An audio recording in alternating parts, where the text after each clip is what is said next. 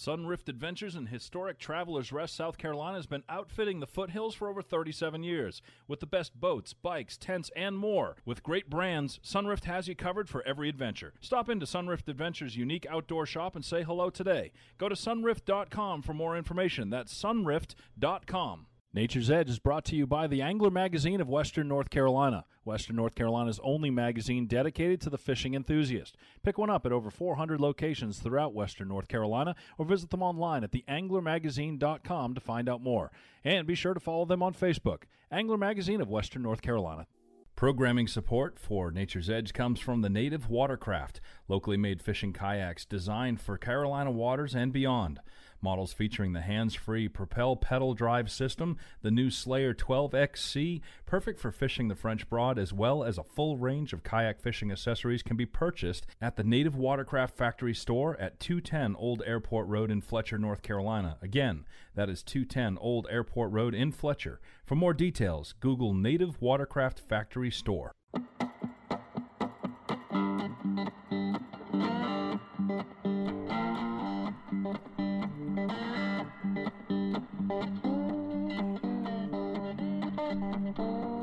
Hey guys, Dale Stewart here. Welcome to Nature's Edge.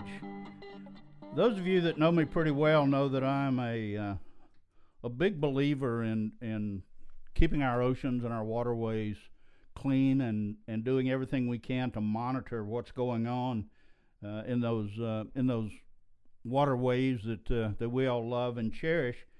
And I thought it'd be interesting today to have as our guest a young lady who's a PhD in microbiology and is doing some pretty amazing research with bivalve shellfish or mollusks up in Alaska along the coastal areas there. And Dr. Couihan is received her PhD in microbiology from the University of California, Davis.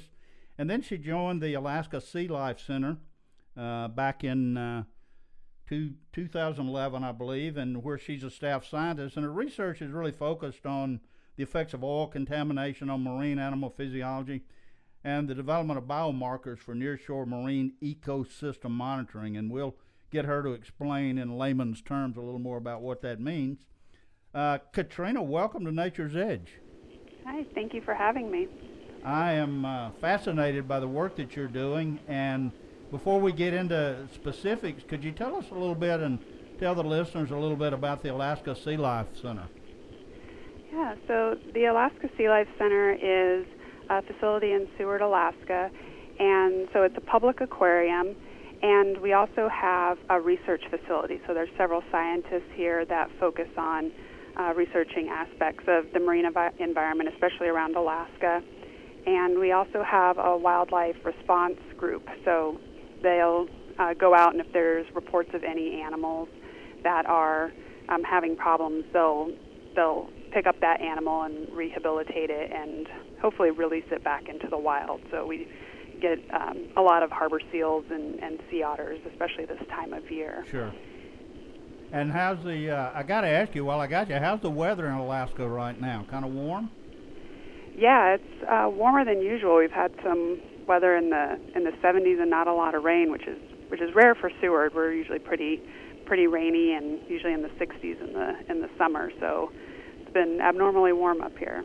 Oh, I know. I've spent a lot of time in Kenai and on the Kenai Peninsula and up in through there, and I think it's warmer up there right now than I can ever remember it being for quite a while. Yeah, it's definitely one of the warmest summers that we've had since I've been up here. Well, let's talk about your research, and particularly I'm interested in your mollusks research and your bivalve research and using.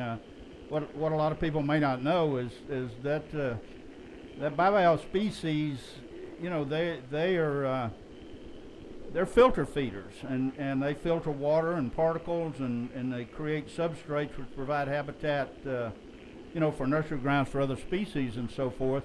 But because of that, I would imagine they are a good indicator of what's going on in the environment. Yeah, they're really useful as indicators. Like you said, since they're filter feeders, they accumulate things, especially things like contaminants. So we use them a lot to look at how they respond to oil. That way, if there's an oil spill up here, we can sample them and see if they're responding to oil in the environment. Also, we can use them to look at other aspects of the environment as well.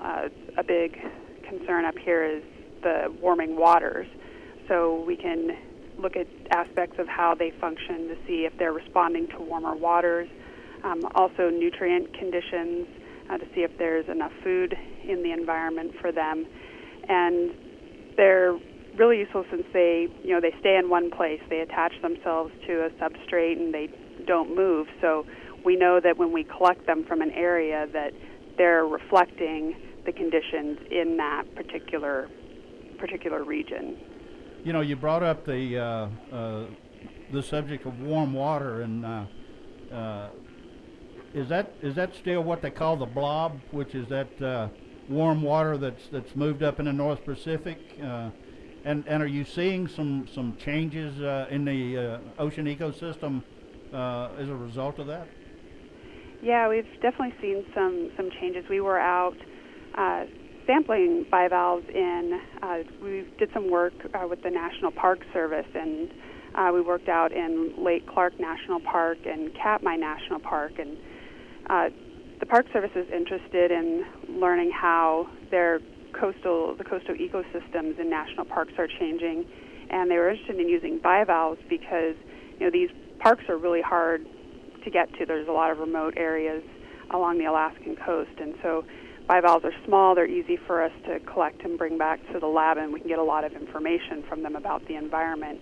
And so in around when the blob was occurring a few years ago, we did detect a change in the bivalves. There was a difference in how they were especially responding to nutrients in the environment, and we think that might have been tied to with the warmer waters. There were particularly or potentially more algae blooms in the area, which would provide the bivalves with more food.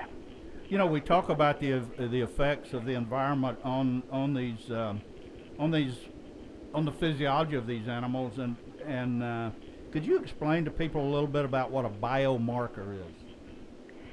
Yeah, so it's basically a biological function in the animal. So, for example, one of the biomarkers we look at is it's called heat shock protein.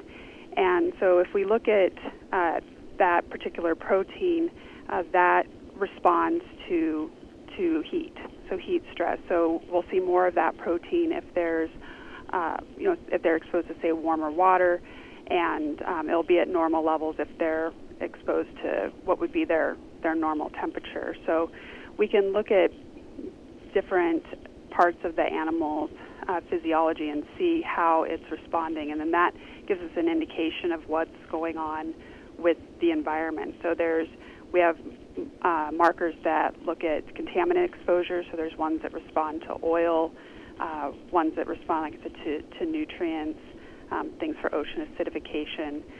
So they basically give us an idea of how the animal's actually responding to what might be in the environment, because you can go out and detect something, say oil in the water, but you don't know if that's actually causing an impact on the animal. So with these biomarkers, we can see if there's actually an impact occurring. I'm supposing that you're looking at or developing ways to look at the cellular and the genetic methods that these biomarkers are impacting the mussels? Yeah, there's been a lot of the cellular biomarkers have been developed either for bivalves or in other species. There's a lot for humans, of course, for human research. And so we've been taking those and applying them to mussels. But there's not a lot of genetic markers. And so we've been working with the U.S. Geological Survey, and they've been developing some of these molecular markers, which we can get, with even a very small piece of tissue, we can get a ton of information, because you can look at a lot of different molecular markers at one time. Sure. So that's been another focus of our project, so we can get even more information from these mussels when we collect them. Yeah, that's, you know, you mentioned the National Park Service.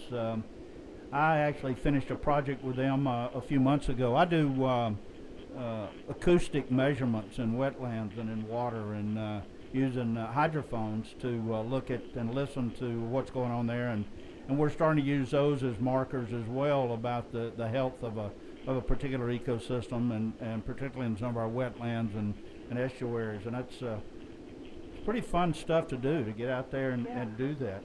Let me ask you a little bit. Now, you're the director of the Coho Lab, correct? Yes. And that's basically, is that a microbiology diagnostic service, or what? Explain the Coho Lab. Yeah, so it's a lab at the Sea Life Center, and we do it's a diagnostic lab. So we receive samples from various places. We test samples from our in-house animals.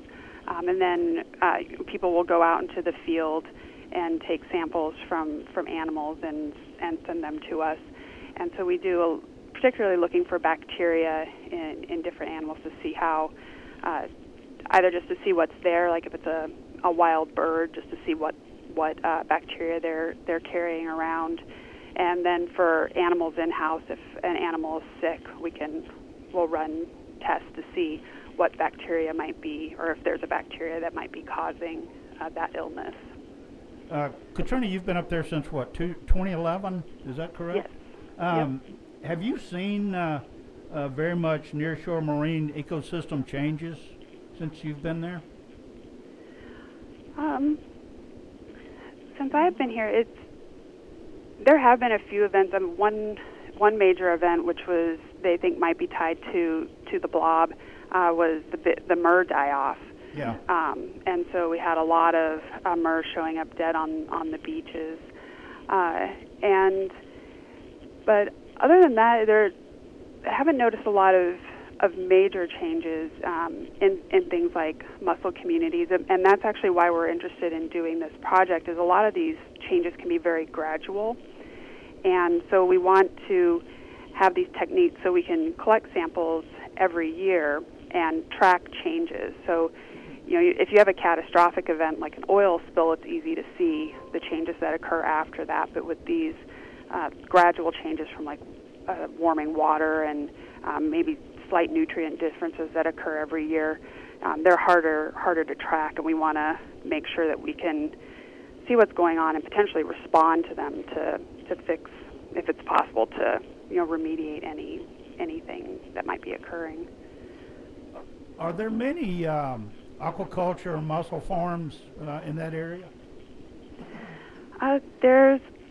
Oysters are a big aquaculture up here over in the Homer area, so on the other side of the peninsula. Sure. From us, and also in Prince William Sound. I believe there's a few mussel operations, I think, near Homer as well, but oysters are a big aquaculture item, and also razor clams. So they're not used in aquaculture, but they're collected from one of the areas that we sampled mussels and actually razor clams from for the Park Service, and the Pacific Seafood will go out and collect razor clams from one of the beaches over there, and they've actually been a great partner to work with. We do some razor clam research, and they've been really supportive of that because, you know, they're concerned about how razor clams might be affected by things such as environmental changes. Oh, absolutely, yeah. I could see where they would be. Let me ask you. Another project that you're working on is studying the direct effects you mentioned of oil and disbursements and photo enhancement effects. Could you talk a little bit about that as it relates to mussels and other bivalves in the area? Yeah, so we're actually getting ready to start a project with I'm working with the University of Alaska, Anchorage, and also University of New Orleans. And so we're looking at how different oil spill response techniques impact mussels. So basically there's a few ways that an oil spill can be responded to. You know, if the weather's really bad, they may not be able to do anything, and so the oil will just sit, or potentially they might try and just collect it. Dispersants can be used, which help break the oil down into small droplets and help it break down by natural processes. And then they can also burn it. And so we're looking at those different techniques and seeing how the mussels respond to those to oil, dispersed oil, and burned oil. But also light's a major factor as well, because light can break the oil down into products that are more toxic. And so say there was an oil spill up here in the winter, there's not going to be any light that's not going to be a factor. But if an oil spill was going to happen in the summer, then there's going to be 24 hours of light up on an area such as the North Slope. And so we're also looking at how light can affect the toxicity of the oil. And so that way, if an oil spill occurs, the people who are responding can be aware of, okay, if the weather conditions are good and we have an option of either dispersing the oil or burning the oil, like a certain method is less toxic, and also, you know, how the light might factor into that as well. And the light is that's the photo enhanced effect, correct? Yes. Yeah. And I can certainly see how the University of New Orleans would be interested in that with their recent, well, not so recent, but with the major oil spill that was there, the Deep Horizon oil spill, and of course, and I'm originally from South Louisiana, so I'm pretty aware of what they're doing down there, and that's some pretty amazing work. Yeah, yeah, they're going to be doing some really interesting chemical analysis, so that way we can really determine how that oil breaks down in response to different lengths of light. Now, are you also looking at ocean acidification? We are kind of indirectly. So by looking at some of the biomarkers in the mussels, there are certain genes that we've been trying to target, looking at that are involved in shell formation. And also, one of the things we monitor is the shell thickness to see if the thickness of the shell is decreasing or increasing over time at sites. And what about, are you seeing any impact of your studies as it relates to the survivability of the shellfish, or to, like in the oysters, the spats, you know, the young oysters? Not with the as far as oil is concerned, with some of the work that we've been doing, luckily they're pretty, with the amount of oil that they would be exposed to in the environment, they actually survive that really well. So we use concentrations of oil in our experiments that have been measured after an actual oil spill. So that way the results are ecologically relevant, and we really see that they respond really strongly with the biomarkers that we measure. Within about the first week, we'll have a really strong response, but we've watched them for 3 weeks after an oil exposure, and they survive the exposure pretty well.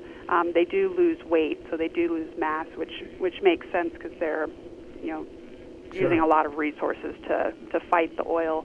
But luckily, they survived the oil pretty well, and then but.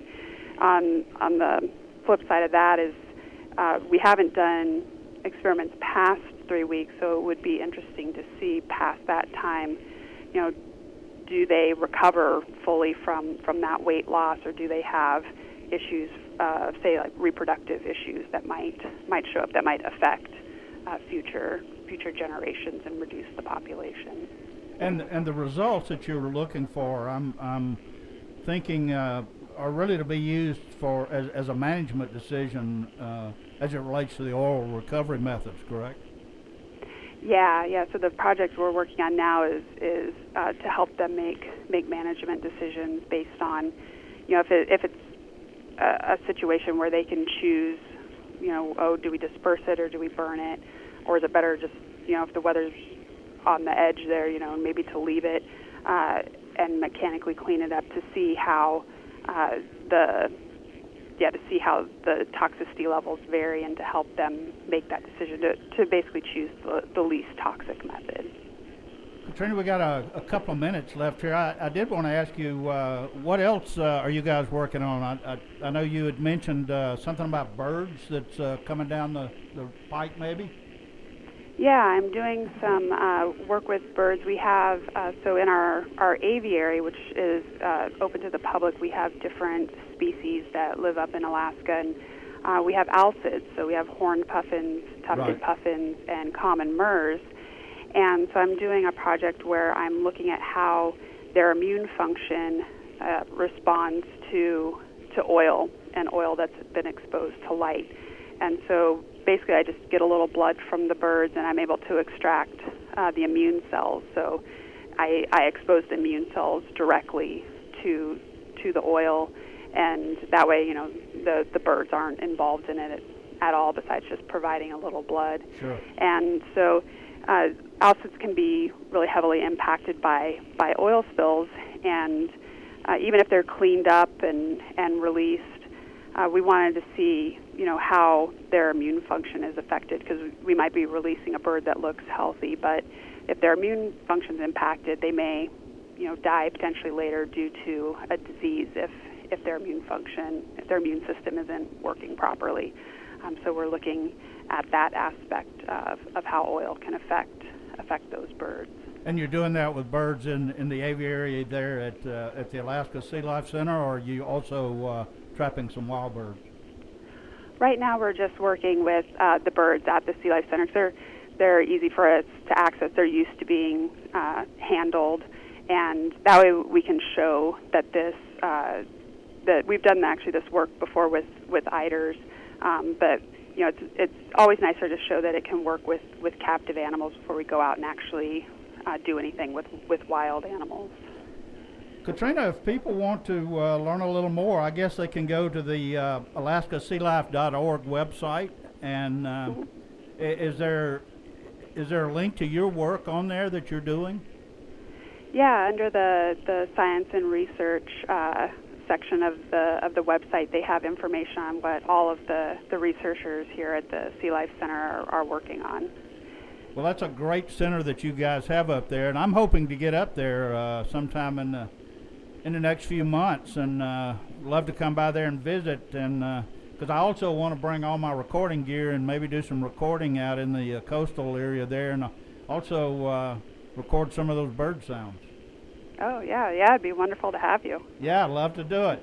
Katrina, thank you so much for being on Nature's Edge. And guys, again, you can go to AlaskaSeaLife.org and learn more about the work not only that Katrina is doing, but some of the other scientists up there. They're doing some pretty amazing shark research as well out of the center there. This is Dale Stewart and Nature's Edge. Run wild, run free, my friends. Visit naturesedgemedia.com. You can check out podcasts, videos, lecture archives from Dale, and much more. Thank you for listening to Nature's Edge with Dale Stewart, brought to you by Angler Magazine of Western North Carolina.